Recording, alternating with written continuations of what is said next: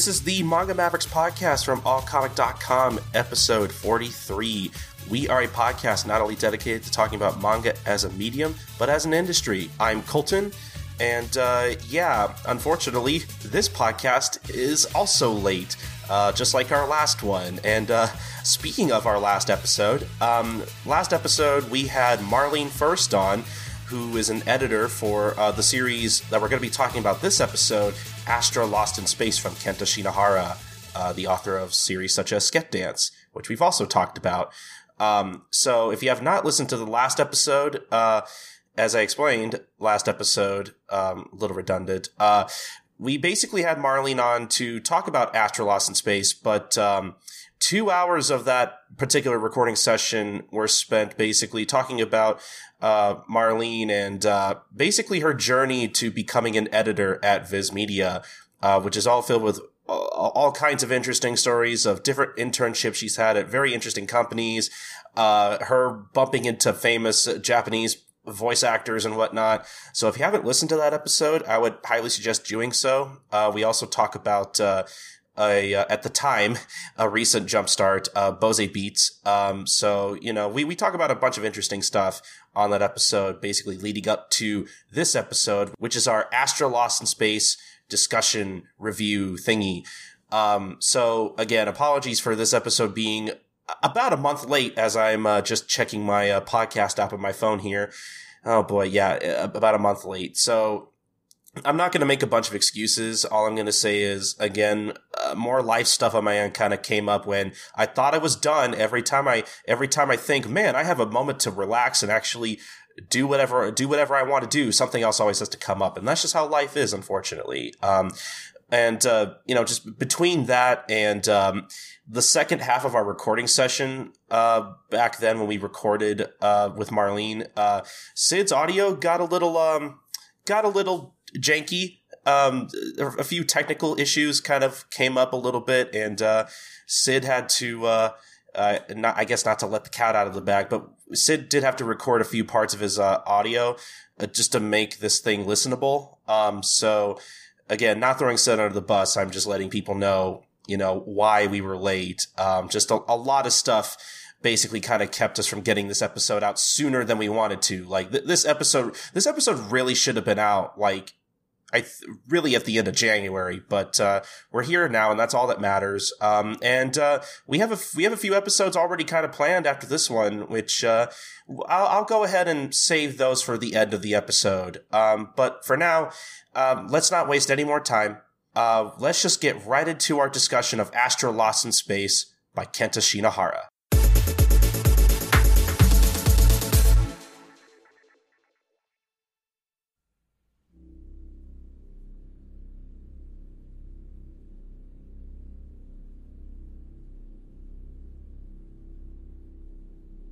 Humanity once lived on a planet called Earth. When the people of Earth learned that an enormous asteroid was on a collision course with their world, they decided to migrate to a new planet to escape extinction.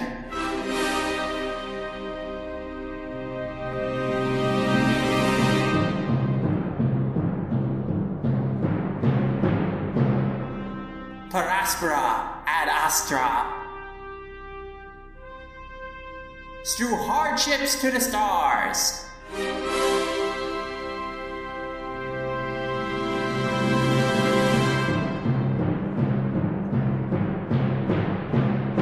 With that inspiring phrase at their slogan, humanity rallied together and began a vast and far reaching space exploration project to find a new home.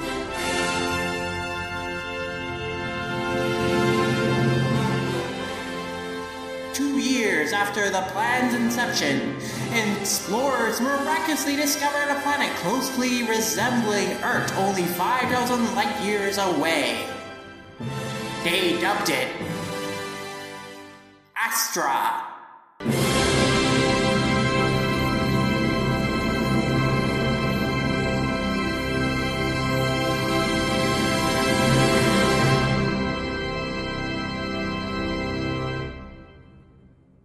And that is the subject of Kenta Shinohara's Astra Lost in Space.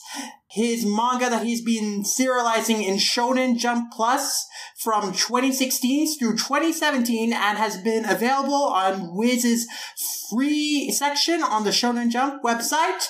And we are here to talk about it today. And joining us, we have a very special guest, the editor for Astra Lost in Space for Viz Media and Shonen Jump. We have Marlene First.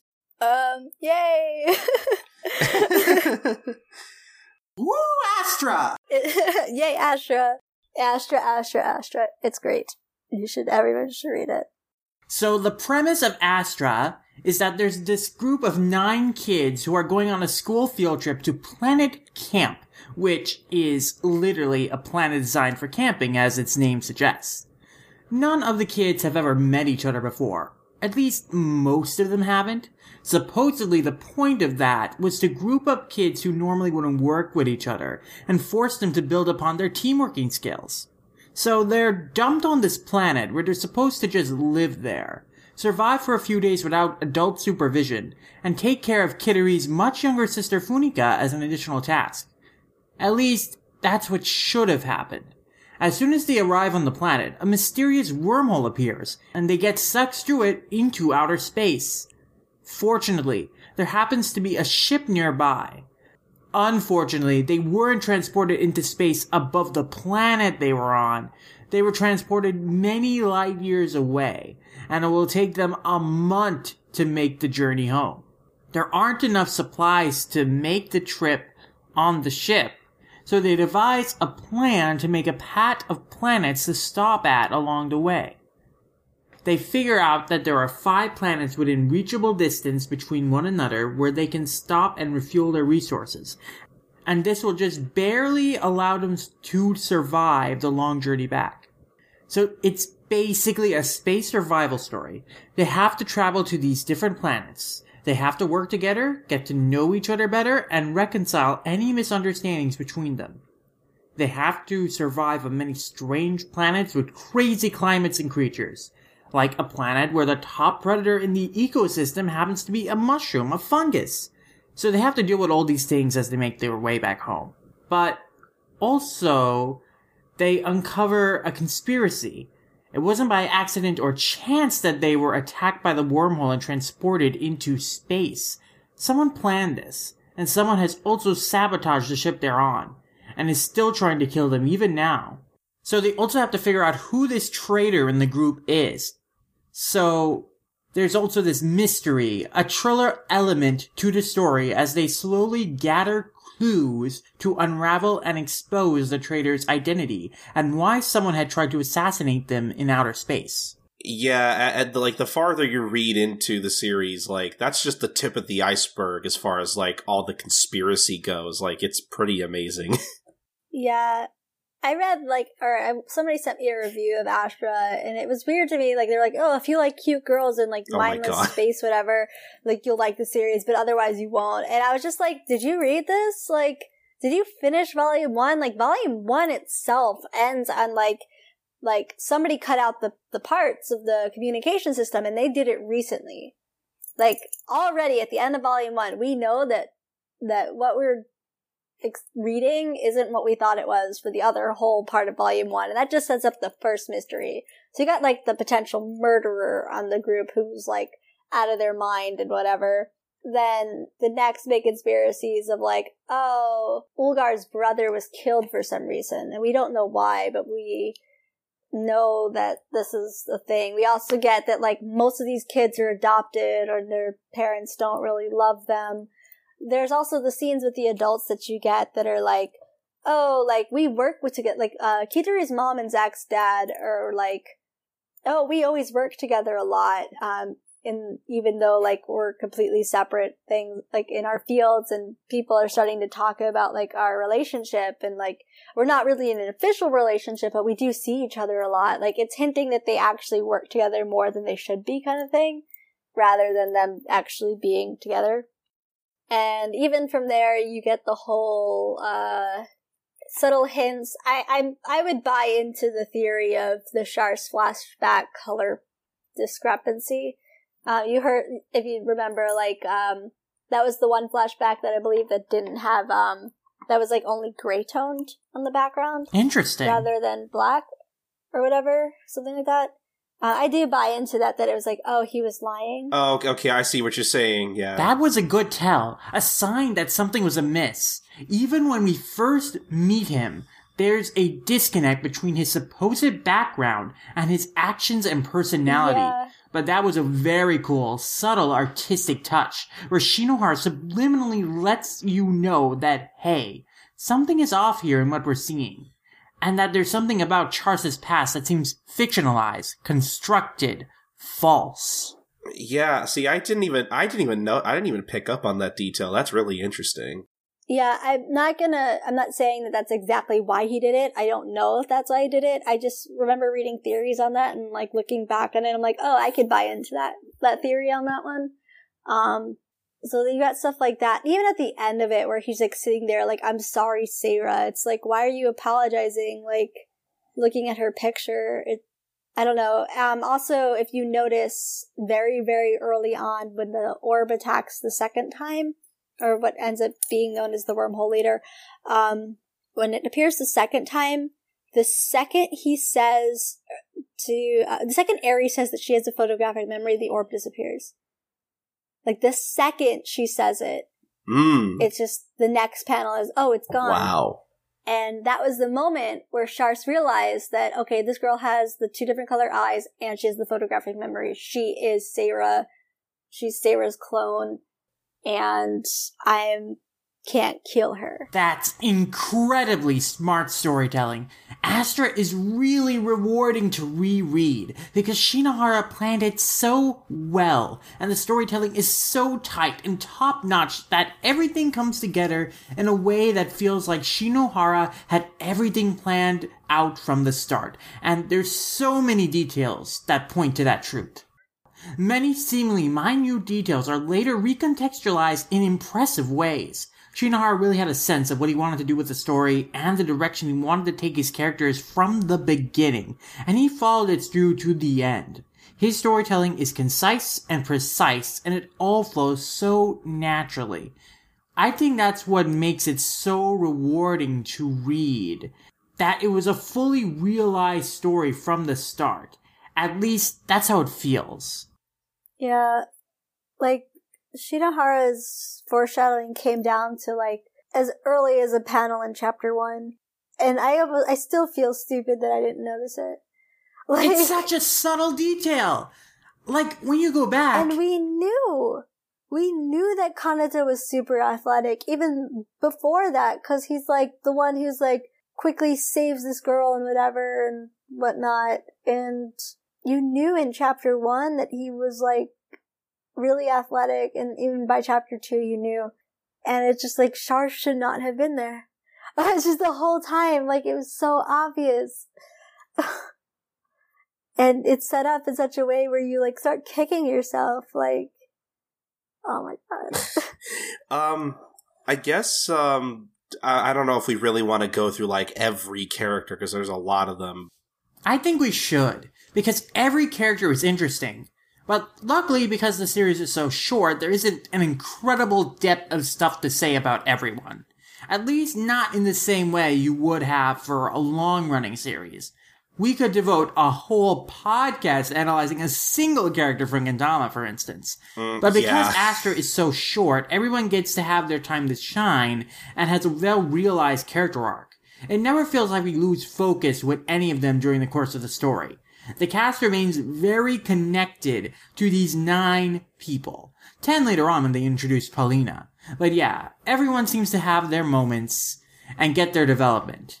Though there are definitely characters that get more focus than others. Kanata, Aries, and Charce in particular. Yeah, and Zack is the one who figured out everything. Quitterie and Funicia's, like, similarities really kicked off everything obviously, like Charce is my favorite character.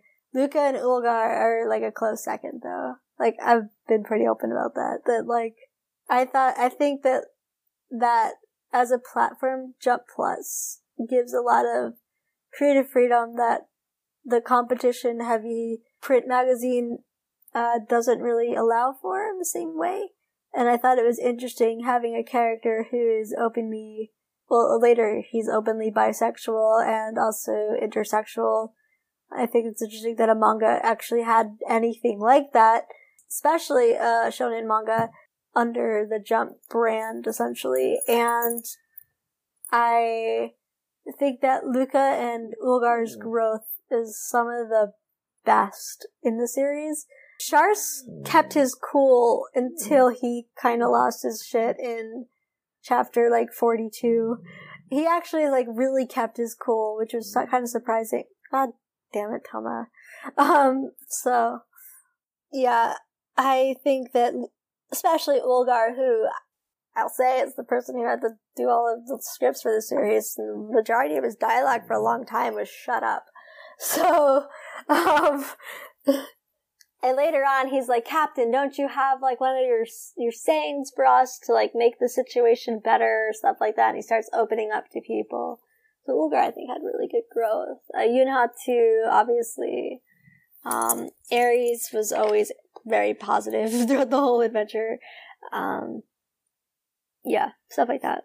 Um, yeah, I wanted to speak about Luca because I was very pleasantly surprised by how his character was handled.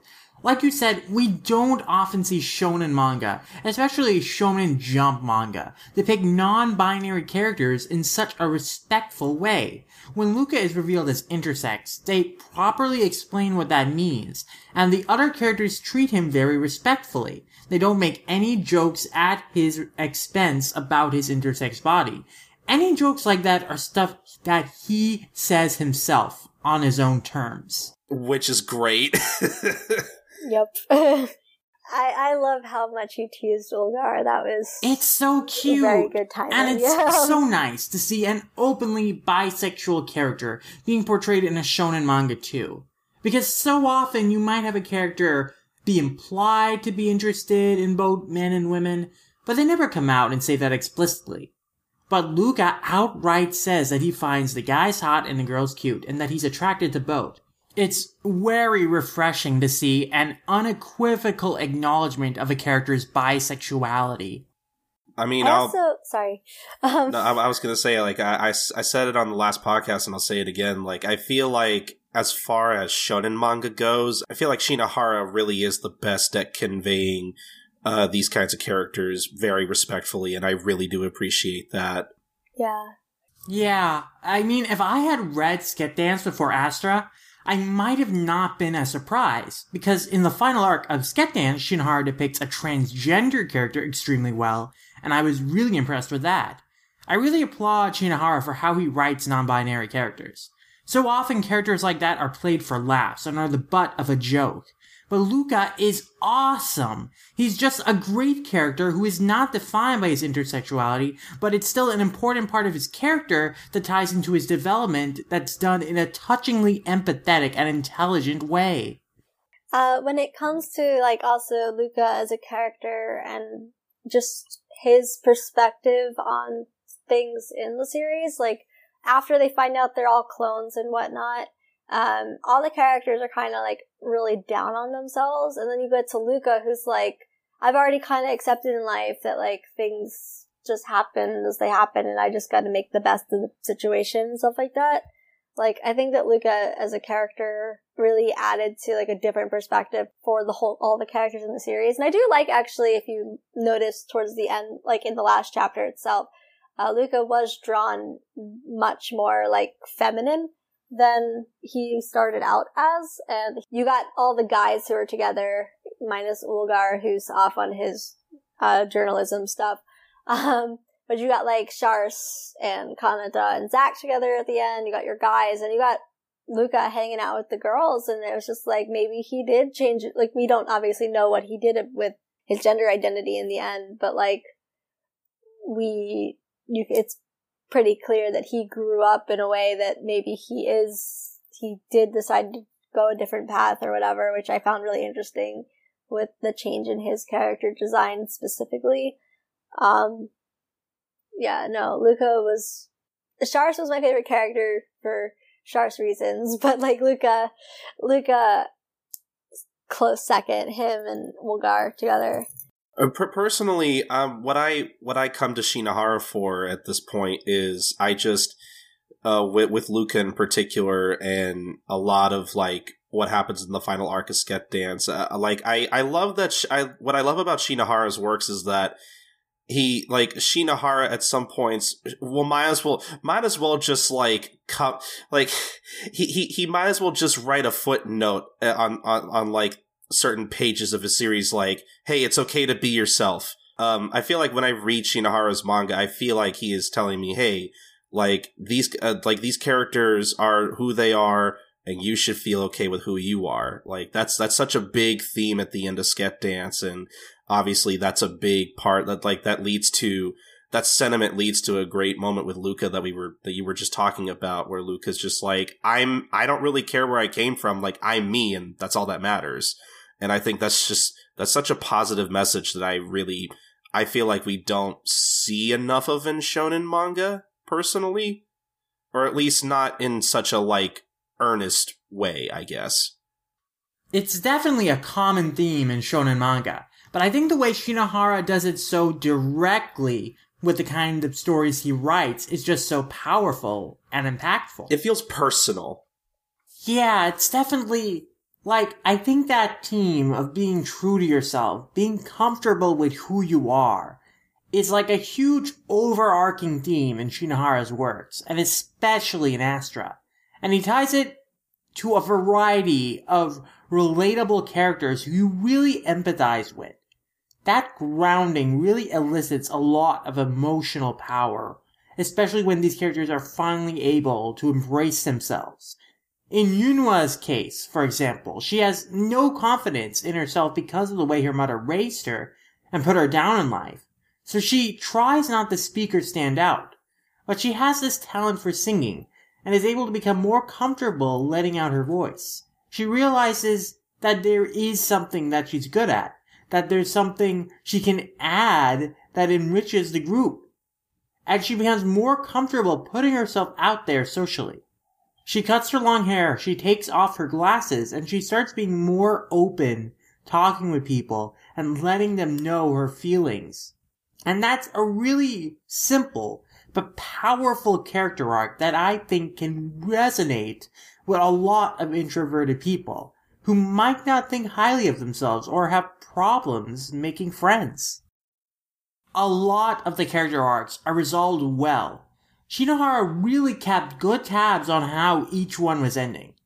What we see of the characters in the epilogue is satisfying, though, of course, I would have liked to have seen more of what they were up to, and some of them did get more attention than others.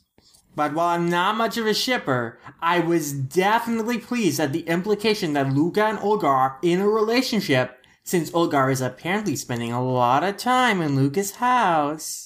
And you know what? Some, something about that just feels right, honestly. Yep. no, I've said that like I wanted them to end up together. Um, so in my heart. oh man. I'm interested that Charce is your favorite character, Marlene, because you found him so creepy at the beginning of the series and you didn't trust him. You had speculated for a long time that he was a traitor. I mean, I'm sure your turnaround on him is tied to his development and what we learn about him later on, but it's interesting that your opinion of him seems to have risen quite a bit. Oh, um, well, I, when it comes to the characters that I personally like, like, I really like the Ikemen character who is kind of a jerk or clearly like subtly the bad guy or is a bad guy and a total jerk and characters like that um like for example, like my favorite character in like Fate, for example, would be like Gilgamesh. He's a Ikemen character who's also like super super messed in the head. Um, in like, or even like the character that's kind of like a little douchey. Um, like for example, like Hagakure and Beats was in there for like two panels, and I'm like, man, I already like this guy. like, like, I know what his priorities are. Um, So like that's just the type of character that I like, which is why Charce's just like my favorite character regardless. Like like, oh, he's super calm and collected, but also super creepy. Um, and that's that's what I like. And he would just talk. Uh, he would get aroused talking about science. And I'm like, this guy, funny. this guy is hilarious. Like, I, I, I could get behind this. This is good. like, yeah, he got quite excited when he got the opportunity to dissect things. oh my god, I love uh, the four komas with like him, and then there's like the one with Kanata in the bath, and the other one with Zack in the bath. And the Kitori is just misunderstanding. I, I'm just like, this is perfect. This like I'm sitting there like. There's also like the really funny one um, about Charce and like his weird mannerisms. And it's like there's sometimes where he sneezes and it sounds like he's saying his own name, and I'm like, oh, this is so cute. Those four komas were adorable. Okay, if, if yeah. we're ta- if we're talking about the four comas, um, I think my favorite one, and I think I jokingly tweeted that Zack became my favorite character because because of this one. Um, I like the one where both Kanata and uh, uh, where the both of them are like, "I want something sweet, I want sugar," and and then uh, uh, Zack fixes up something, and he makes like this these two robots who like talk sweet to each other. Yes. and they're both like really worried about it. Looks like he's the one who's suffering the most. I thought, I thought that was the that was honestly probably the funniest joke in the entire series for me. Honestly, I thought that was really great. I wasn't expect that's that's a that is something I that is a joke I would expect in Sket Dance. Um, it's so great. Uh, there was um a lot of the uh, plants the plant names and the animal names were actually kind of hard to translate. There was the uh, melon fruit or whatever uh, that was actually in the four koma, and like my translator is like, "What do we do?" And I'm like, "I don't know what we do." And then like go to Andy, it's like, "What do we do?" He's like, "I don't know what we do." And like talking about Lexi, he's like, "We don't know either." Like, like it was some of them were like in Japanese they made sense, but then like in English they didn't.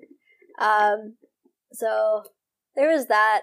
Uh, for four komas, that was one of the four komas, or so I thought about it. Um, another like, uh, the four komas were great. I'm trying to think of like the ones that I really enjoyed. Um, like a lot of them. uh, oh, I like the one with the parents, the mommy and daddy of the ship with the rebellious teenager. Zack and Kanata with Ulgar just being like, shut up mom, shut up dad. And like, young man, you're not gonna like, take your meals in your room. You have to be with everyone else and like, oh, don't bother him. Like stuff like that. That was funny. Uh, and it's like, shut up, shut up, shut up. I, th- I think there was a four koma about this one, um, which really tapped into a relationship I wish we got more of, um, in Astra was the kind of brotherly sisterly relationship with, uh, Ulgar and, uh, Kitori's little sister Funi. Um, oh my god! I, I wanted, I really like, wanted more, more of that because like that's. I feel like there's just so much potential for cute there, and I like I the little bit of that I I, I like that we got, but I really needed more of that. Honestly, that was so adorable. There's a lot of great humor in Astra Lost in Space. I think my favorite joke is probably when Zack flatly reveals that he loves Quitterie, and everyone is taken aback by his blunt honesty. They all ask him what he likes best about her, and he stoically oh states yes. that he thinks she's cute and stuff. and then they have these wild, out of breath reactions because they can't take it. Zack's blunt honesty is too adorable for their hearts to handle. Yeah, no, that was really funny. I was just like, he, because it was just like, oh yeah, no, like of course we're getting married. Like he says it like so casually, and it's just like she's like, wait, what? And he's like, yeah, no, like we promised each other when we were five. So like, of course that's like, it's just like this kid. It was like almost like, um, like Robo, like like it sounded like like Robo would say, like oh yeah no like we said that so that's like obviously it. I just kind of understood that that's what was happening. Like like Zack, his whole life was just like whatever they said when they were five, like that was a thing, and he just kind of assumed that they were just gonna get married no matter what, which God, is really poor, cute. Poor He's girl. saying all these quirky romantic things with a straight face, with no hint of embarrassment at all. It's like, of course she's really cute. Like, yeah, no, I think that she's adorable. Oh, I love her. Like, like the bored look on his face. I'm like, dude, dude, please, like. At least like yeah. change that was face. amazing. It, it, it, like it like gets to the point where like uh, aries wants to like poke more at Zack and make him say more blunt things and they're and they just get more explosive. That that guy was pretty funny. Yeah. Um I think my favorite gag in the series is when um, it, I forget what chapter it is, but it's it's pretty early on where um, they all actually sit down and like eat together outside the spaceship, and uh, Aries uh, writes in her diary about how like you know that like we still have a journey left to go through, but like I'm learning about everybody and it makes me feel better. And Kanata's like, wait, I haven't introduced myself yet. What? I'm the main character. What? They're all just that, that that I thought that was pretty good. They're like, oh, but we already knew who you were, kind of. You kind of told us like five seconds into the manga. It's just like, okay. Oh yeah, I liked how there was like, um, like that one really like almost fourth wall breaking thing. It's like, yeah, really serious things could happen, even if it's like a like hidden in a comedy manga or like something like that. I think Lucas says, and they're like, wait, what? um, there was a lot of good like funny moments. A lot of them were were, were with Charce and Aries regarding food and like the yeah, it was like one of them was like, "Oh yeah, I just made this really disgusting food. Like, do you want to try it?" And she's like, "Yeah, of course." Like, it's like it's so gross it'll make you want to retch. She's she's just like, "Sounds great." And I'm like, "Aries, don't eat that. No." like, there's all these like really fun moments between Aries and Charce. I know like we're focusing on like main characters mostly. I feel bad. Like you, Yunhua had great had great growth as well. She just I feel bad. Like she kind of felt like she was just there in the background even after she came out of the background. That's pretty. That's pretty tragically ironic if you think about it. Um, she has she has a good character arc too, and um, personally, I think she's probably the cutest in the group. But you know, that's that's just my bias. yeah. Well, I think Yunhua had a great moment in the final chapter where she sings a really sweet, emotional song that really touches upon the lessons they learned during their entire journey. So I think she had a very satisfying part to play in the conclusion. And even though she didn't get much more development after her main arc, I didn't think her presence diminished because she was still a part of everything they went through as a group. So she still felt relevant and involved in the story. But yeah, I would agree that Kanata, Aries, and Charce definitely get the most screen time and the biggest roles to play in the series' climax. Yeah, Kanata, mm-hmm. Aries. I would say it was more like Kanata, Aries, Charce, Luca, and Ulgar were like the oh, and Zack and Zack were the and Zack, core, of course, core characters, and then Quitterie kind of was there like to complain, and then yeah, and she's also a vehicle for a lot of great humor. Yeah, she like subtly pushed the plot. Funicia was there, obviously. Um, yeah, Funicia probably has the least to do in the series since most of her stuff gets resolved on the first planet they visit, and being a little girl, she can't really help out much in the later adventures. Yeah. Well, I mean, she had two big plot points. It was, um, it didn't really translate well, actually. It was Bigo, the puppet. Uh, her, their group, it was more obvious in Japanese, like Bigo the puppet, and then their group Bigo, or B5. Uh, she has, so she has that purpose, and then also the purpose of being like, oh, I love my little sister. Like, I want to really find out maybe my mom had an affair or something like that. And then they find out that Funicia is the clone of Quitterie. So that was like Funicia's point, but she didn't really have any growth, but she was also like little. Though you were mentioning also the little sister and big brother Ulgar Phoenicia relationship. It was like, while it didn't happen too much during the manga, it was great that like at the end of the manga itself, like Ulgar is like picking Funicia up from, or like meeting, uh, Polina at the school and like talking to Funicia, being like, oh yeah, like go shopping, like something like that. And like, it's clear that Ulgar still has some relationship with Funicia, which I thought was kind of cute. yeah. And Ulgar looks exactly like his brother. yeah, he does. I mean, Shinohara set up the idea that these characters were clones of their parents because of subtle similarities of how identical the characters look to their parents. Especially Quitterie and Funicia, where a joke is made early on explicitly commenting on how similar they look to each other. And then their uncanny resemblance is what leads them to figure out the secret. Yeah. Yeah, can, can we talk? Can we talk about that for a second? Because man, I I feel so embarrassed because um um I'm I'm sure maybe maybe Sid will put a link to it in um in the show notes for the episode, but I. I I uh, I recorded my thoughts on Astra as I was reading in a in a Twitter thread. Um, you can follow me at Sniper King three two three. Um, but uh, so if, if you go through my thread, you could see some of my like reactions and thoughts and like predictions on things like, you know, like as, as soon as, as soon as they bring up the idea that, uh, that, that Funicia and, uh, Quitterie are like the same in a lot of, uh, in a lot of ways, I'm, you know, obviously that's a red flag. And I'm like, they're totally going to be clones, aren't they? What's great is that not only are they clones, but everybody is a clone. I was lit- I was legitimately not expecting that. Like I I love it. I love it just in stories in general where it's like oh like oh the twist looks really obvious, but then like they just kind of take it a step further like no, it's it's the same way for everybody. Like, oh, everybody's like, I was literally like, wait, all of them? like just I love that so much because I totally wasn't expecting that at all. It's it One was so great. That I feel bad about um was the Sarah and aries thing. Um so when we originally translated it, we had Selah there. Um because we didn't know and then partway through I actually was told because I, I I was at Fandom I'm like Andy like I had a random thought just now like what if it's this?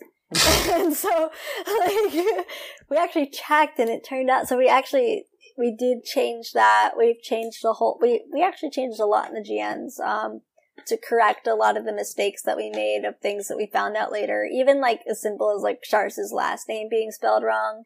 Like we didn't know until volume two kind of thing.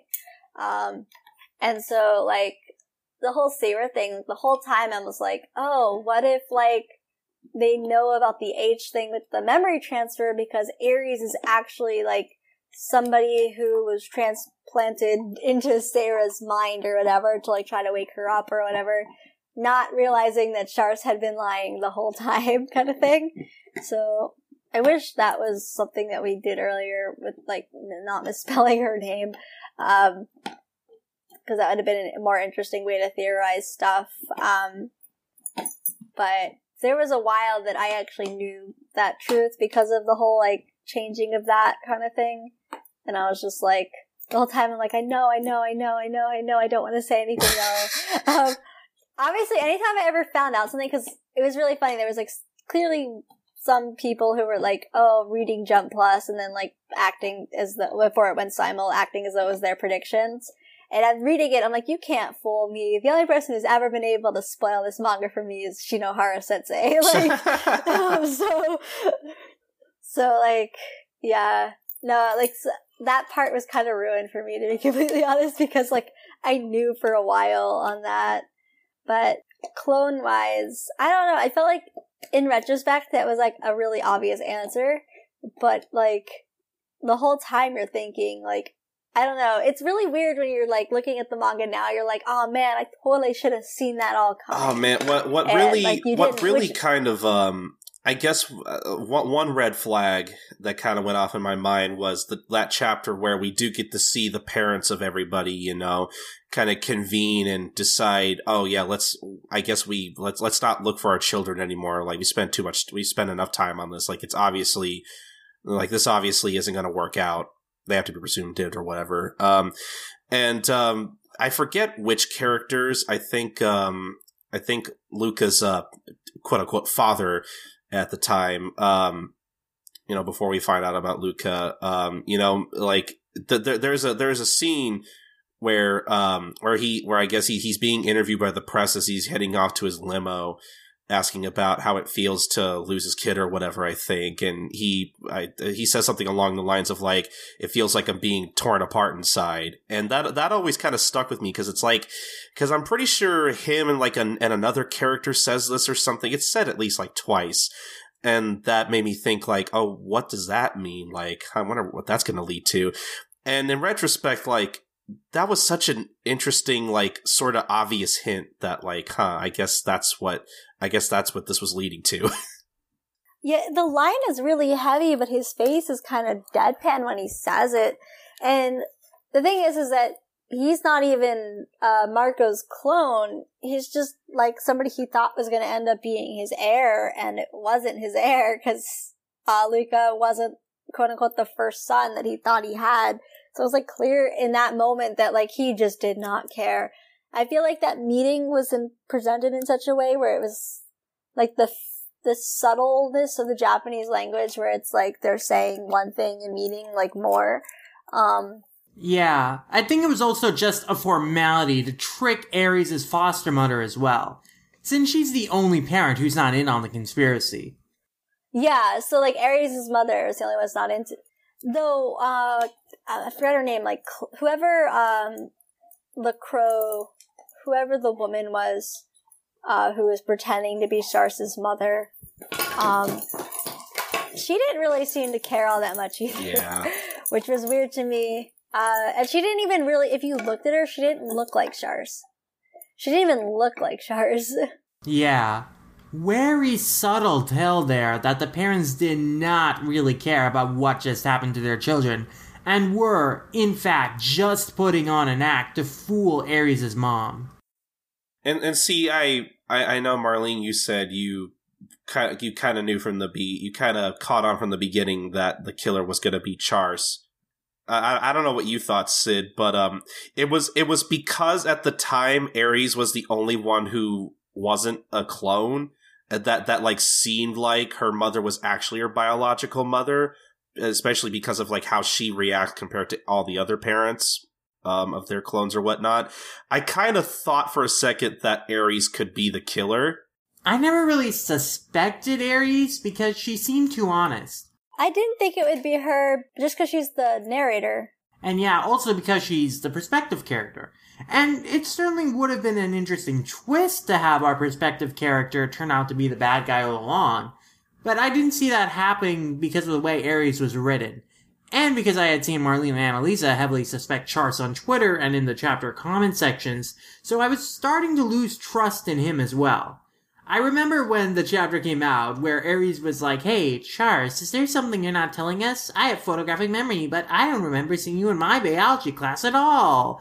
And I remember going on Twitter and tweeting, Oh my god, Marlene was right! Even though, of course, you know, not yet. Not yet, but you were right. Eventually. Yeah, and I wasn't even actually right yet at that point, but. Yeah, no, even I was like, oh my god, I think I'm right. And the thing is, is that like, even though he, he like quote unquote settled that mystery, it wasn't like actually, like it, it was settled too easily. It's like, oh yeah, here's my excuse.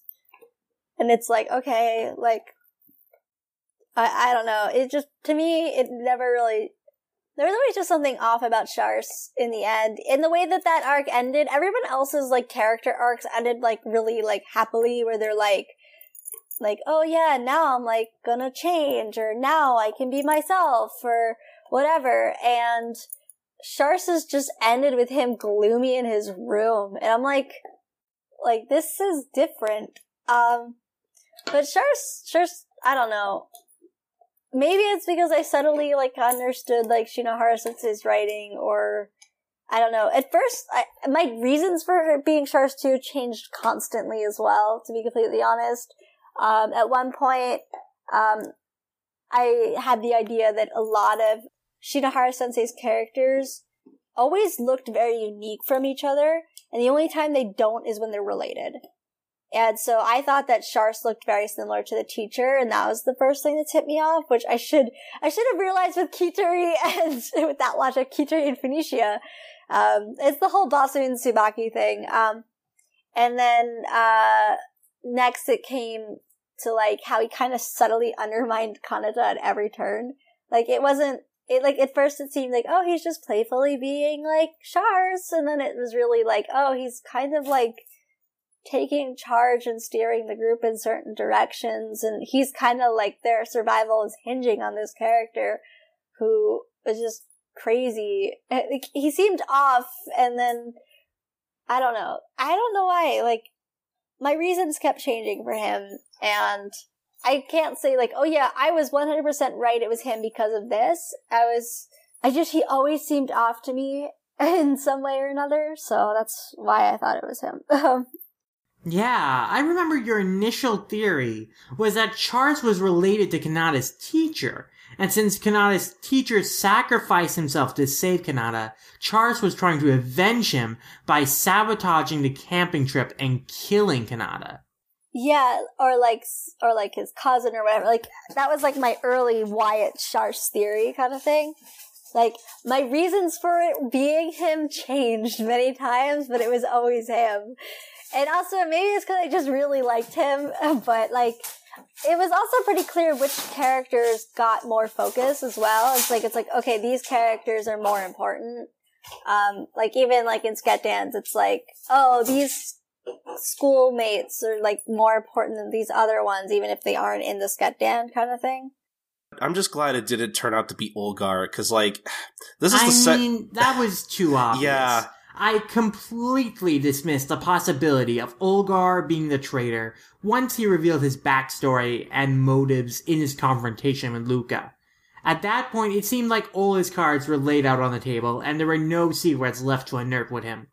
But with Charce, when we get his first backstory, it's not under the same kind of circumstances we receive the other characters' backstories, and it doesn't immediately tie into addressing and resolving his character arc.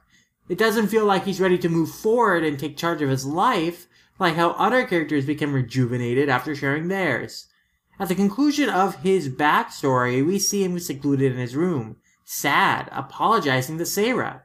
So, you know there has to be something more to this. More to his past that we aren't being told yet. So there were more reasons to suspect him out of all the characters by the time we reach Charce's first backstory, we know what's up with everyone else. So he was the most suspicious and therefore the most likely candidate to be the traitor. I, I, need to I need to learn to stop doubting Shinohara because I, I talked about this on the last episode too. When when I first got into the Sket Dance, uh, part part of the reason people really liked it so much was because of the backstories of uh, uh, of the Sket Dan, and I was legitimately wondering, like, uh, are, are, these really as good as people say they are? And obviously, I was proven wrong. And now in this case, I'm like, man, I really hope it doesn't turn out to be Ulgar. That's too easy. And then I was proven wrong. So clearly, I just need to never, never uh, doubt Shinohara ever again because he doesn't usually steer me wrong. I never suspected Ulgar. Um, I think Ulgar was clearly a red herring, but also in the sense that like you knew he had issues, but it didn't seem like his issues like ow, that's my leg, buddy. Um so sorry, my dog literally just sits on my leg like like it's the floor. Um and so like when it ow, when it comes to um Ulgar, like anybody who was the one who was planning on killing everyone snooping around the ship while the knowledge is known that like there's somebody who's the killer, like that's just too obvious. Like Ulgar clearly had issues, but his issues were also clearly separate from what was ever going on. Like, like he was yeah, just too obvious. pretty um, much. Uh, um, but man, I really, um, I, I really, I really like that, uh, the reveal for Charce cause like, it was so emotional. yeah, especially when like I think the part that like because I I'll I'll admit I I mean obviously Sket Dance makes me cry at a lot of points. I didn't I didn't like tear up as much during Astra, but you know that that that doesn't mean that uh, you know there aren't any of those classic like uh Shinohara like emotional highs. Like that's kind of what I come to his works for at this point. Um I I think it's when um it's when everybody's trying to chip away at Charce, trying to convince him to, you know, to to, to live to live life for himself and not just be not not just follow orders from the king or whatever. Especially when Yunhua, um, like when she says, like, you know, if I can change, so can you. Like, I think that actually kind of broke me. yeah. So I obviously wasn't able to talk. Like at that point, we were simul, and I'd already read the chapter, and like I I cry. I was like crying every week around then. Like I'd get the chapter and I'd like be sitting at my desk reading. Like I looked forward to Astra every time that the files came in. I was like, like I would always be like, Andy, are they in yet? Andy, are the files in? Like I wanted to read it so badly, and then I'd read it and I sit there and I'd cry, like, and then I'd message Annalisa and spoil stuff so that I didn't have to feel angry on my own, like. Be like, Annalisa, this happened. She's like, let me read it. like, I didn't want to feel sad on my own. so. Yeah, I mean, honestly, I think it's it, like that portion of the series past Charce's reveal. I think is probably some of my favorite stuff in the entire series. Like, like, like from the re- from the reveal to them trying to win Charce back on their side to trying to convince him like, hey, yeah, like what, like were those were all those emotions you felt like with us, like journeying with us, like were, those fake? Like you totally, like you totally enjoyed spending time with us and everything, and then Kanata rushing in to save Charce from uh, from the wormhole and losing an arm in the pro. I was not I was not expecting that. That's pretty um it's pretty brutal for uh, for a Shinohara manga. Yeah. Also, just like for the president of the entire series, like that was probably the most graphic part of the whole series. Um, there was never really like any like big injury, like people got sick or whatever, or like they like or Luca and Ulgar almost drowned, but no one like like risked losing a limb before. Admittedly, like when I'm looking at it, I was just like, Kanata, why did you stick your hand out? Like like why? like what did you think that was gonna it's do? Like, it's like were, were, you were you gonna punch the orb? Like I get it, you want to save yeah. your friend, but like you got to think some of this stuff through. And also, I couldn't eh, like I. I think um the most unintentionally like funniest page in the entire manga is that two page spread of just his lone arm in in the deep reaches of space was like No, you know where it is? No. His lone arm above Earth his lone oh, arm huh. floating because that's the only place that the wormhole lets out. That's lets true. Out above Earth. So his lone arm is literally just floating up above us right now. Like, if it hasn't frozen and decayed by this point. As soon as I saw that, I just I couldn't stop myself from giggling. Like, like this is this is some JoJo shit right here. Like. well, the part I laughed at was like, okay, I'm obviously like Fujo, Fujo crap. And so, like, he's just sitting there, like, like Kanata's in like Charce's arms, and he's just like, "You're my right hand now." And I'm like, "Okay, buddy, okay." and on that day, a thousand dojinshi were were uh, drawn and written. yeah, no, I was just like sitting there reading that, like, I approve. Like, I admit that there were times when I've worked on stuff where I may have been like, uh, if, like I it, some of it wasn't like that. It wasn't like intentional, but I'd look at something that like Adrian would put in a script and I'd be like, eh, "That's funny." like. like it wouldn't even be something that I did. I know that there was one time actually, like Andy and Alexi, I think got pretty upset about something that was not upset. They were just like, "Why did you do that?" And I'm like, looking at what they're talking, I, and I didn't do anything, right? And they were just reading it as though like I intentionally worded something some way, and I was looking and they were like, why did you, like, like, don't do that. I'm like, I don't know what you're even talking about right now. So apparently, like, they were the ones thinking that I did something and they were reading into something that wasn't even intentional. Though, if anything, it was that translator who did that too. like, the line made sense as is kind of thing. But, like, there was just times where I got scripts for Astra where I'm like, Heh, this feeds my my Fujo Fujo bait, whatever. Which is funny because like I didn't write it that way. My translator put it that way, and I was just like, okay, this is funny. Like in my head, and I keep going. Obviously, I I did change some of it, obviously, but my dog is trying to eat a hat. Don't eat a hat.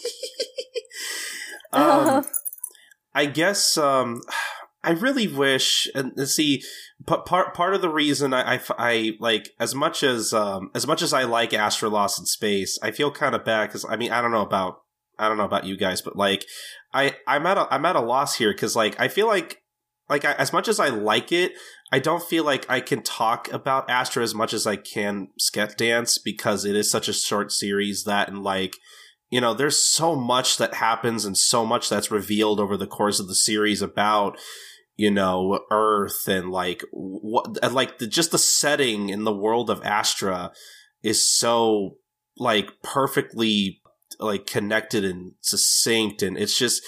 I'm I'm like kind of in a like I don't have anything to say about the world building of Astra other than it's amazingly well done and I uh, she like I have to like hats off to Shinohara. Like, I, I don't think like I, I I can't imagine writing something this like complex and detailed. Like, you know, when when I when I read stuff like this in One Piece, it's like I just, I just read this and think like I could never write something like this. I could never keep track of all this detail. I love all the alien worlds they visited, especially Shumor, the one with the mushrooms. It was really interesting to see how well thought out that ecosystem was, where fungi were the apex predators in its food chain. Yeah, that was probably the most interesting planet they visited, honestly. Yeah. yeah. And the whole conspiracy with Earth really impressed me. The world building and lore is just incredible. Towards the end of the series, they have to devote an entire chapter just to explain the entire backstory of the world. And it's really fascinating. And what I was really enthralled by was this idea of erasing history. That people have been raised to not think about the past, to forget about it and focus on the present. And because of that, they are disconnected from their heritage. They don't know where they came from. They don't know the history of the world they live in. This erasure of history, divorcing context from the things we see, and just accepting what they are on the surface, taking their existence and presence in our lives for granted, it's a very postmodern team. And even though Astra takes place over a century in the future, and a fantastical sci-fi setting, this idea is very relevant to our present day circumstances. There are a lot of people who live their lives without a firm grasp of history. They don't know the past of the place they live. They don't know the history of the things they use or interact with in their daily lives. They don't know how these things came to be. And that's what causes people to keep making mistaken assumptions or have misunderstandings about what is supposed to be natural or normal. Many people are disconnected, perhaps even alienated, from the world around them. I have lived in the same house for over 15 years, but I don't know how that house was built or who owned it previously. I don't know how my city was named. I don't know why it's called Eden Prairie. And I feel like that kind of sentiment is normal. I think if you ask the average person why the city that they lived in is the is named the way it is or how it was founded, they couldn't tell you. You ask someone how their house was built, who built it, and the history of that, blank stares. These should be small personal details, stuff people should know about because it's a part of their daily lives. And if we don't feel obligated to know simple stuff like that, then it becomes easier to ignore the bigger, but less personally relevant stuff. So the sentiment that we shouldn't worry about the past, that it doesn't matter, and we should focus on the present, well, there's danger in that. And this is the message I think Shinohara is trying to convey.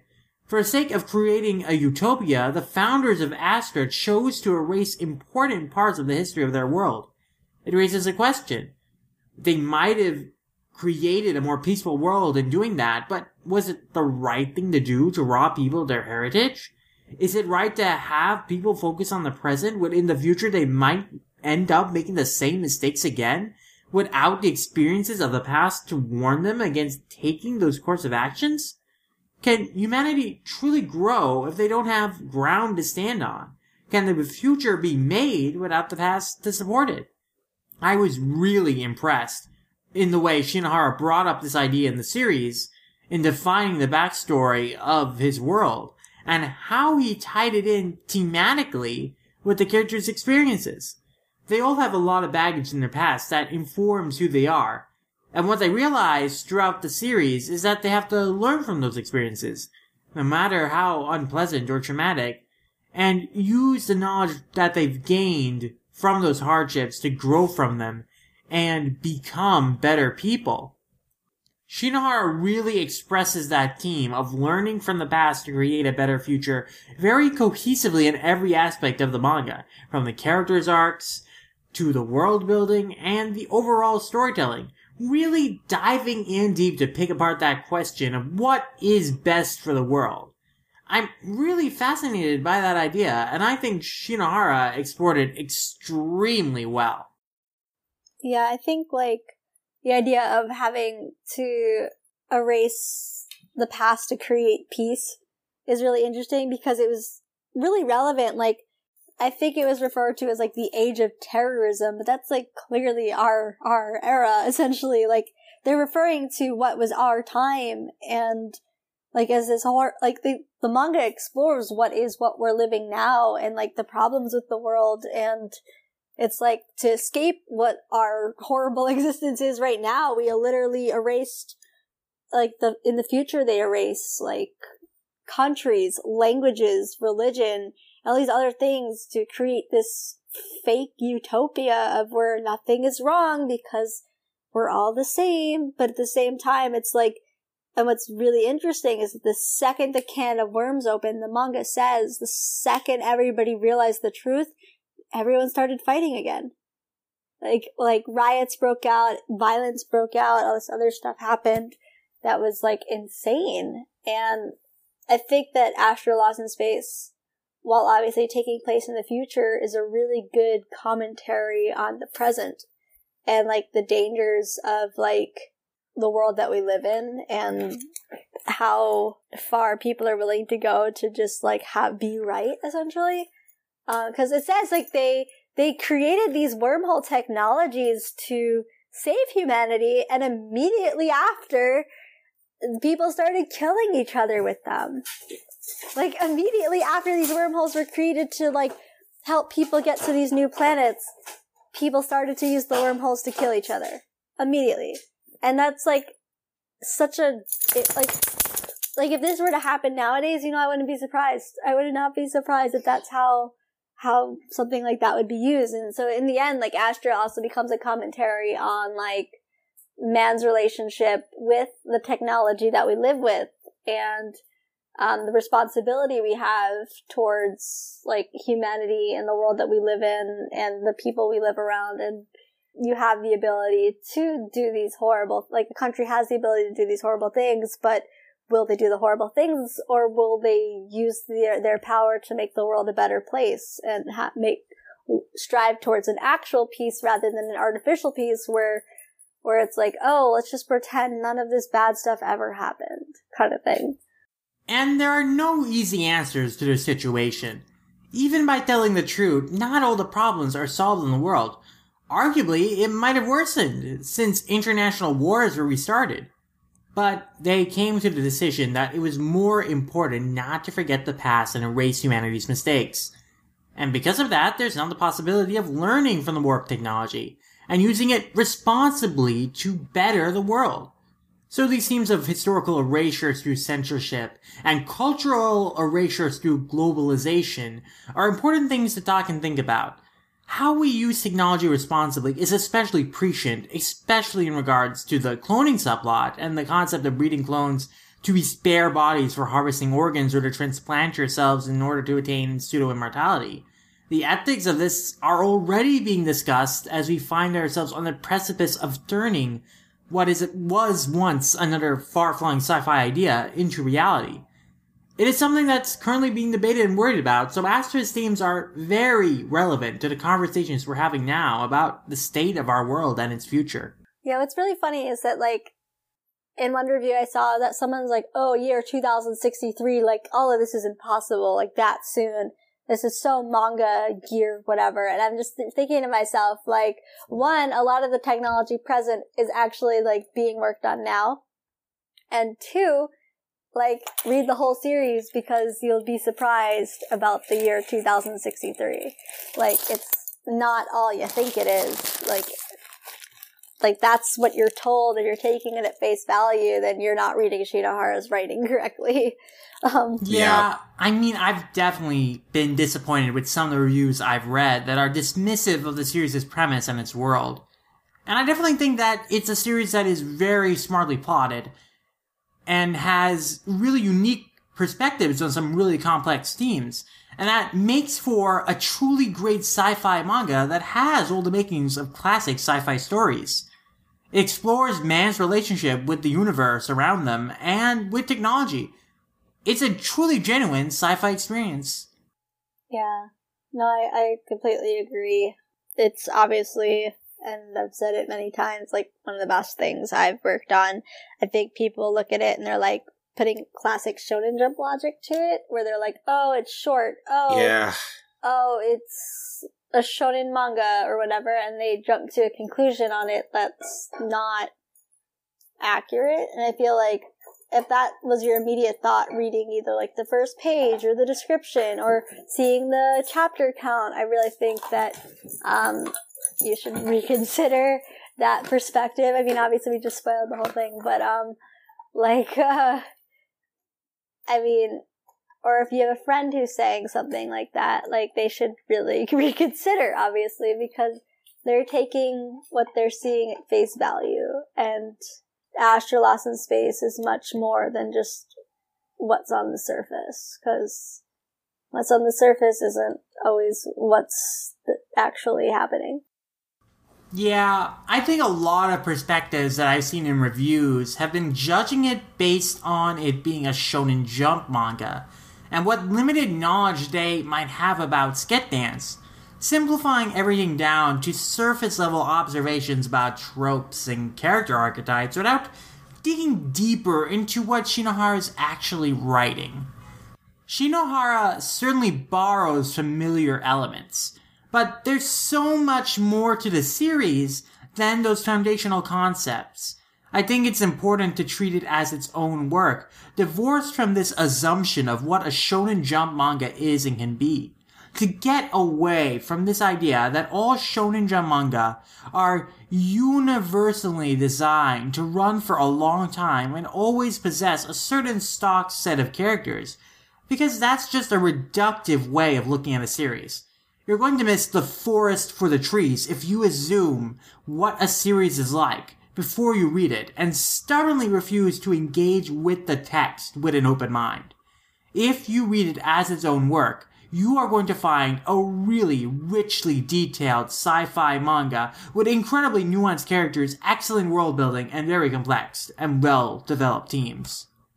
And I think that wraps up our thoughts on Sket Dance. You said Sket Dance. Astra. Sorry. Sket Dance was last time. Yes, I've still got it on God, the brain. God said you, you, you go on about divorcing things from things. You clearly cannot divorce the idea of Sket Dance from Astra. I just can't divorce Sket Dance from life. It always comes back somehow. no, I look, I totally can understand that feeling. but no. This is the end of our Astra Lost in Space discussion. An incredible manga that we can't recommend enough. But before we totally close off the show, we need to answer some questions that we got from our Reddit listeners. We only have three questions, so hopefully this won't take too much time. But they're also interesting questions that are worth having a conversation about. So our first question is from Toby1, who asks, I heard Shinohara redid some pages specifically for the Viz graphic novels. What specifically did he redraw, and in which chapters? Um, in volume two, you'll notice, um, so he had these rectangular white blocks that were uh, I, I need to pull up the chapters. I'm trying to remember exactly how it was, but essentially it was laid out in such a way that the only way we could have this text exist was if we had the both the Japanese and English on the page, and I didn't really want to do that. And so, um, on a not on a whim, but like pretty much like praying to whatever. Like I was just like, oh my god, I hope this works out. I was just like, okay, let's try asking to see what we can do about getting a page that would make it so that we didn't have to use the English or the the um the Japanese with the English because it just ended up being that it was impossible to lay it out otherwise. And um without having like uh, white blocks. So he like white blocks of nothing and it was just weird and cutting into the art. So oh yeah now i remember. He had like pill like the the caption box in the art that was flat along with um, a rectangular indent that would had the another lyric so it had the japanese and then the english translation of the japanese. And it was his english so that wasn't something we put there. And so we actually ended up getting new pages that remove the caption box and just has the place for the lyrics to go. And it's in volume two towards the end when Yunhua is singing. Um, and actually after that, strangely enough, in like chapter 45, he didn't ever laid out the text like that after that. Interesting. Um, he, Wow. we never ran into that problem again.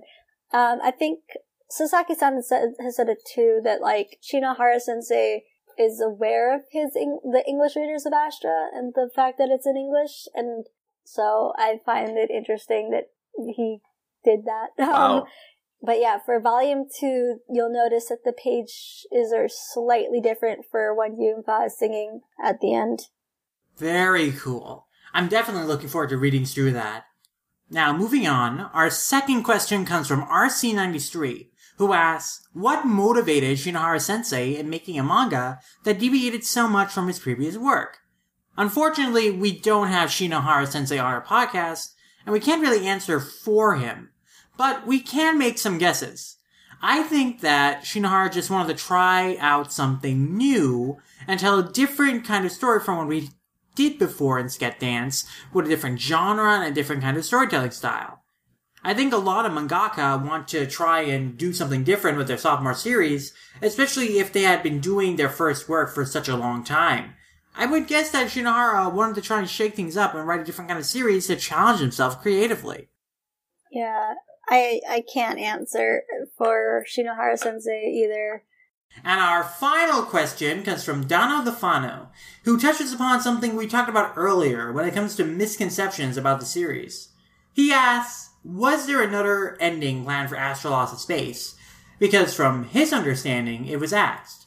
But the ending, while it felt rushed to him, wasn't as bad as it could have been. He thought it was a good way to end the series, so was there a plan for a different ending before it was axed? And another question, what is our personal opinion on the cancellation of manga and the subsequent rushed endings that they then receive? Do you, as an editor, feel that the massive amount of cancellations that seem to be rampant in this industry have any sort of reflection on the industry itself? So, to address the first part of his question, Astra was not actually cancelled. I feel that's pretty clear just from the way the series plays out. It had a natural ending. I think this ties back into misconceptions about what constitutes a successful manga, particularly a successful Shonen Jump manga. Some people expect successful Shonen Jump series have to run for dozens of volumes and can't fathom that they can just publish shorter but still complete works, which really is not that uncommon. This is also something that didn't even run in like Jump, like re- you know, regularly. This was this was specifically Jump Plus, which you know is is a is sort of a digital edition of Shonen Jump, but with like you know s- like web exclusive stuff. But the point being, Yeah. yeah, Can I say something on Sure. this specifically? Uh, Shonen Jump Plus has what's great about it is unlike print, um, digital allows for as much content as digital allows for, which is theoretically infinite. Um, so when it comes to the comp- Shonen Jump itself is very competitive as a magazine. There's only so much space in it. Shonen Jump Plus, on the other hand, um, like if something sucks in there, they'd probably like this is just my guess. If something sucks in there, they'd probably like not continue it. Um, but like the, the, in the case of Astra, like was there another ending plan for Astra? I don't know. Um, but I wouldn't say that it was canceled only just as a from a reader's perspective. The story was they needed to get back to their planet, and this was how they were going to do it. Yeah, the Astra Crew's goal from the beginning is that they have to stop on these five planets on their way home. And they did exactly that. They visited each of the five planets, had an adventure on each one, and then went home. We didn't skip over any of that. Yeah, and I don't feel like if the manga were to continue, for example, I don't think it would really be Astra Lost in Space. It'd be probably be called like Astra Back on Astra or like Astra Lost on Astra or something like. And It would be joke. Attack on Um, Astra because it'd be just like that arc of Attack on Titan, where they don't fight Titans, but they stage a political coup to overthrow the government, which was a long and terrible arc that no one liked. Yeah, like like it's not like that. Um, as for cancellation on manga though, like I, I don't know where you're thinking there's mass cancellation of manga. Um, like things just yeah, for starters, things just end. like for that's that's like one part of it. Eventually, so, what what starts must end. Like that's just it's just the fact of things. Um, I mean, granted, like it, you know, a lot, a lot then, of a lot of stuff, and uh, not like a lot, but you know, every once in a while there are series and jumps that in jump that do get axed because obviously you know it doesn't resonate with readers and nobody's reading it. It doesn't sell well or nothing. Eventually stuff does yeah. get canceled and it, it, like it feels like that happens a lot but like marlene said like think sometimes things just have an end and that's like that's totally natural. Yeah i feel a lot of people have this disbelief that a series can just end they think that a series has to run on forever until it gets canceled but that's simply not true. Most series end because the author had a plan for their ending and felt ready to end things when the time was right. Not every series was cut short. Yeah. Also, though, it's strange to me that people specifically use the word canceled because, like, yes, if something is like 13 chap, like, or 7 to 13 chapters in Shonen Jump and like one volume's worth of whatever, or whatever it is for that, like, yeah, it got probably was canceled uh, just because of low rankings or whatever, and that's just the nature of a very competitive magazine. Um, and uh, but like something like Toriko, for example, or Bleach, I don't see where the word cancel has ever been really explicitly used. It seems like it's a concept that the fans use. Um, and Tite Kubo specifically said he ended Bleach when he wanted to. People just assumed otherwise. Yeah. So people assume that things I, I can like, I can I just throw this out there? I'm, I'm sorry, I don't mean yeah. to interrupt. I want to throw this out there. I feel like people, I pe- I feel like people throw out that word "canceled" when they don't like uh, when they don't like the ending of a series. They just assume that oh, yeah, well, they totally didn't want to end it this way. It was obviously canceled. Like I, unfortunately, I've talked to a lot of people who who are fans of Bleach who are not satisfied with the ending of Bleach that are just so angry at like Shonen Jump and Shueisha at Viz and just assume that like, oh, Bleach got the short end of the stick. It was obviously canceled. Why? Bring back Bleach. Like, I remember there was a lot of anger over that ending for Bleach from, at least in my circles anyway. Um, and it's just, it's ridiculous. It was fueled by these very ill-informed reactions, comments taken out of context, and a lot of mm-hmm. assumptions. Many of us enjoyed Super Eyepatch Wolf's video when it came out, but in hindsight, that downfall of Bleach video he did was simply incorrect in asserting the series ended due to a lack of popularity, when a few months later, Tite Kubo would divulge that he was the one who wanted it to end the way it did and when. And then in 2016, people were freaking out and making wild speculations on why so many long-running series were ending that year, when in reality, it was all just coincidence. It wasn't a reflection of any big agenda on Jump's part. Those series just all naturally came to end during the same no, year. No, no, no, Sid. It's, it's clear. Time. It's clearly because Shonen Jump is trying to uh, get rid of all their old stuff so they can get new stuff that people actually like. Or I don't know. It's a conspiracy. It's the Illuminati, guys. Um, it's the Illuminati sponsored know, by like, Taco Bell. like for example, like Assassination Classroom, Nisekoi, Bleach, and Toriko. I think, I think I, now I think about it, like uh, those four series in Toriko all ended around the same time. I think that might be what they're referring to in this question. Um, but like Assassination Classroom's ending was really solid. Nisekoi's ending was really solid. Bleach's ending was solid. Toriko's ending made me cry so much, but it was solid.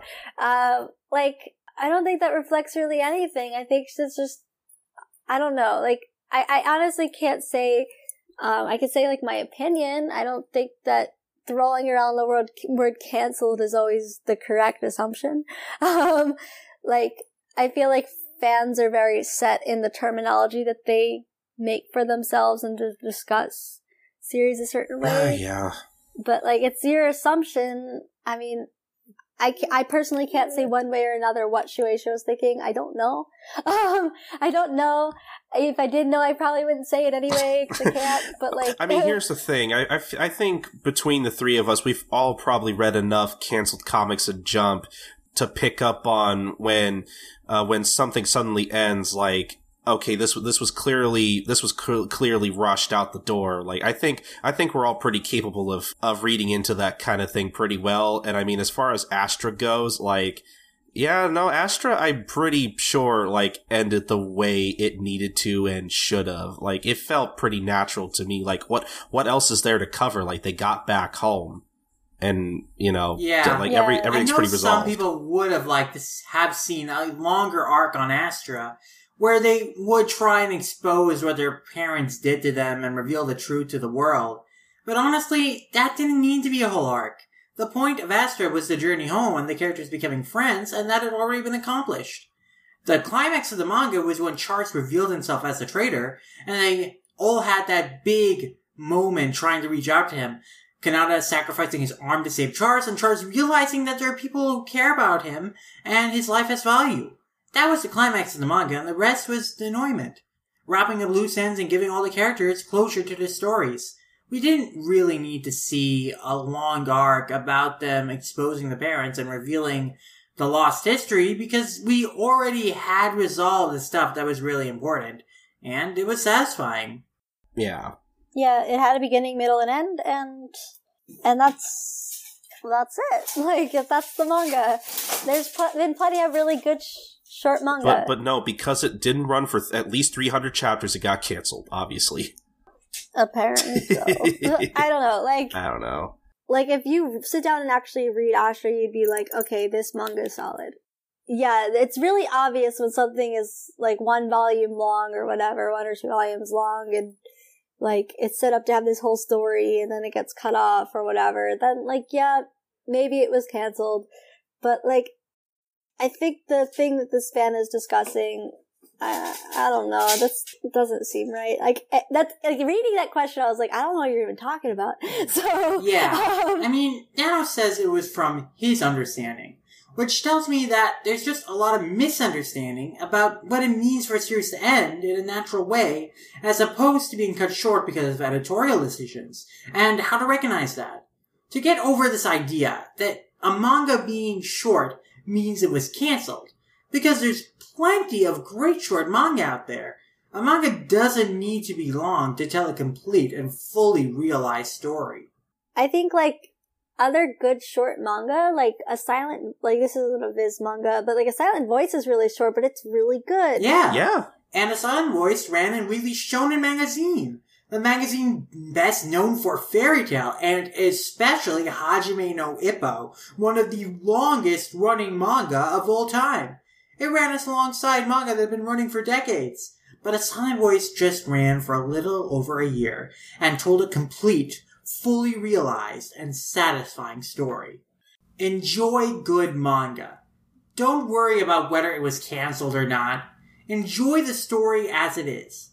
Take it as it is. Judge it on the content that's there and not on the stuff that isn't. Don't worry about the meta of its production history. Sometimes that's fun. It can be an important context to consider in certain respects. But this idea of, oh, this didn't do something I wanted or expected it to do before it ended. Was this cancelled? That's unhelpful and reductive. Again, you are missing the forest yeah. for the trees when you do that. Like, you know, in, in my opinion, there are some series where, like, you can clearly tell something was rushed, but then, like, other times you could tell, like, like, some, sometimes I feel like it's obvious, but then again, like, you know, like like we're saying, it, it doesn't really matter in the long run whether a thing ends or not. No matter the circumstances, th- things end eventually.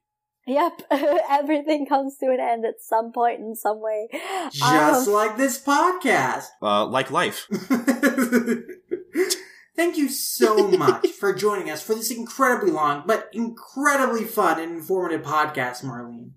Yeah, no, no problem, you guys. Um, I'm sorry I'm bad at talking and rambling, and you're gonna hear like lots of on like my end of the audio, like talking to my dog, like it's okay, buddy, or like no, no, Toma. and uh, my dog has been pretty bad. I do apologize. And squeaky toys and his antler. So thank you so much, you guys.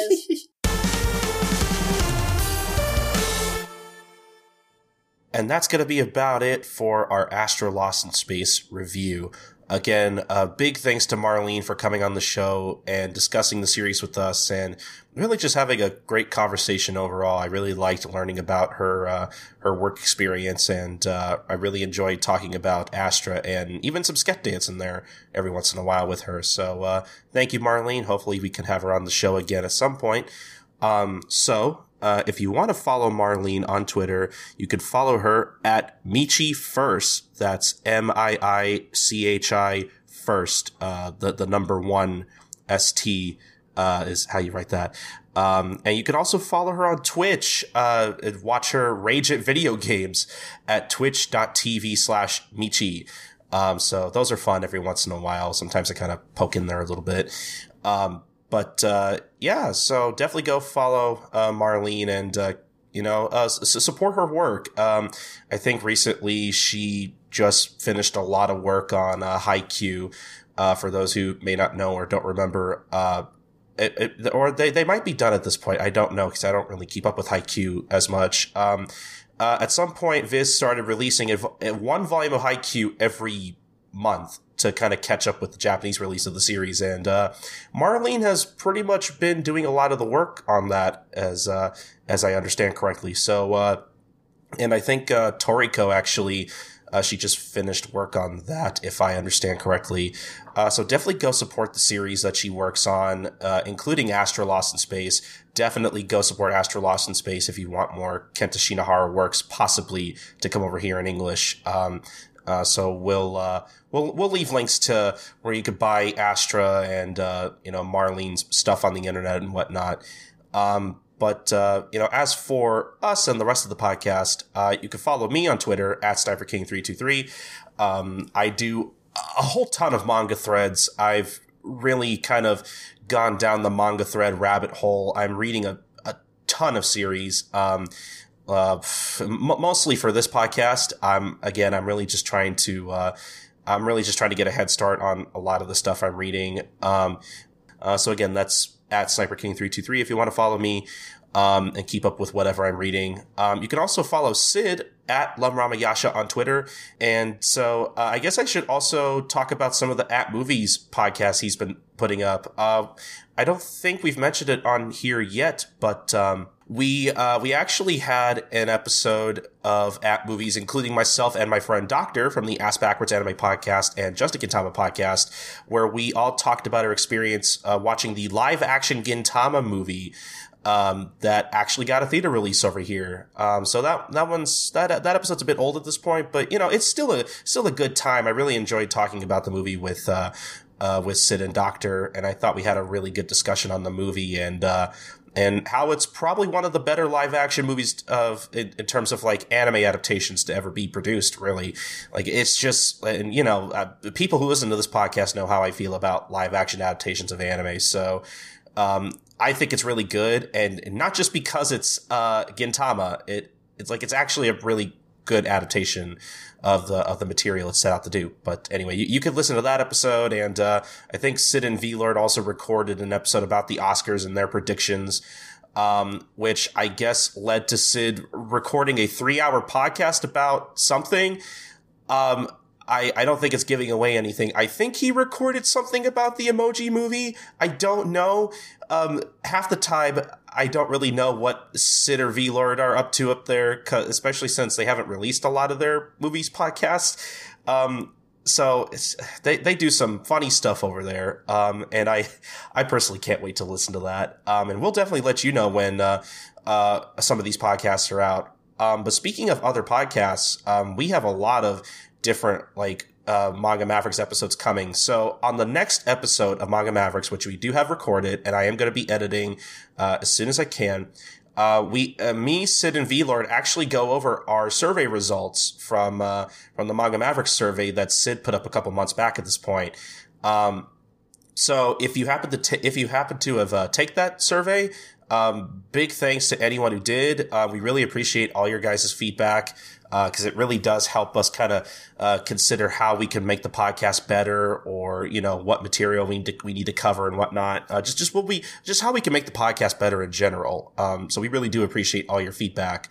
Um, we're going to be spending uh, quite a lot of time talking about that next episode, um, along with our thoughts on such uh, manga works such as uh, Naoshi Komi's uh, latest one shot, Ii no Genten, or Starting Point. I think that uh, th- that was in an initial jump a little while back, and as well as our thoughts on Act Age, which was another jump start that ran along with uh, Buzzy Beats. So if you're curious on what we think about both of those, uh, stay tuned for the next episode. Um, and I think pretty much after that, our plan after that episode is to basically catch up on all the news we haven't talked about because we've been really slacking on that, and we felt that uh, we should really kind of get back to that because we we pri- we used to primarily talk about news. We kind of want to keep doing that. Um, last time I talked to Sid, we had about eleven pages worth of news, and so that already kind of kills my soul on the inside because that that pretty much means we're probably gonna have a very long episode just dedicated to news. Um, so if you're into that, great. If you're not, I'm sorry. But uh, after that, hopefully, we're gonna have an episode dedicated to talking about World Trigger. Um, so yeah, um, I'm looking forward to these next episodes of Manga Mavericks. I think you'll enjoy them. I know I will. Um, even if I'm really gonna hate recording that really long news episode, but but it'll it'll still be fun. I don't want to make it sound like I'm completely detesting it. I don't know. I'm not doing a very good job of uh, of talking right now, and I I run multiple podcasts because that means something. Um, so anyway, let's just let's just get on to the other podcast stuff before I start rambling for like another two hours. Um, so if you want to find more of our podcast, you can do so over at all-comic.com. That's where we post every episode first. You can also follow All Comic on facebook.com slash all.comic or on twitter.com slash allcomic underscore. Uh, but if you want to follow Manga Mavericks specifically, you want to follow us on Twitter at manga underscore mavericks. Um, and you can also follow us on Tumblr at mangamavericks.tumblr.com. And you can also subscribe to our YouTube channel. That's at youtube.com slash manga mavericks. Please subscribe to that. Uh, we're, we're always, we're always looking for more people to subscribe to us. And, uh, you know, hopefully we'll just keep putting videos up on that, on that site, you know, now that we're, uh, now that we're actually uh, releasing these episodes again. Um, but if you want to email us about anything, uh, email us about, you know, what you think about Astra Lost in Space or Kenta Shinohara Works in general. Um, just what are you reading in general? What, what, uh, what news do you want to hear us talk about on the show? Uh, email us anything at mangamavericks at gmail.com and we'll read it on the show. But the most important thing, guys, is that you subscribe, rate, and review us on iTunes or Apple Podcasts, whatever they call this thing. I don't even know if they call it Apple Podcast. I just hear other people call it Apple Podcast, but I don't really know. Um, so yeah, um, thank you guys for being patient with us. Again, we were we're sorry that this episode turned out to be uh, released a lot later than we wanted it to, but uh, we do have our next episode already recorded, and we're gonna hopefully have that up within the next two weeks here, maybe even sooner if I can, uh, you know, get my ass to work. Um, but uh, yeah, thank you guys so much for listening to episode 43 of the Manga Mavericks podcast on allcomic.com, and stay tuned next time for episode 44. Bye, guys.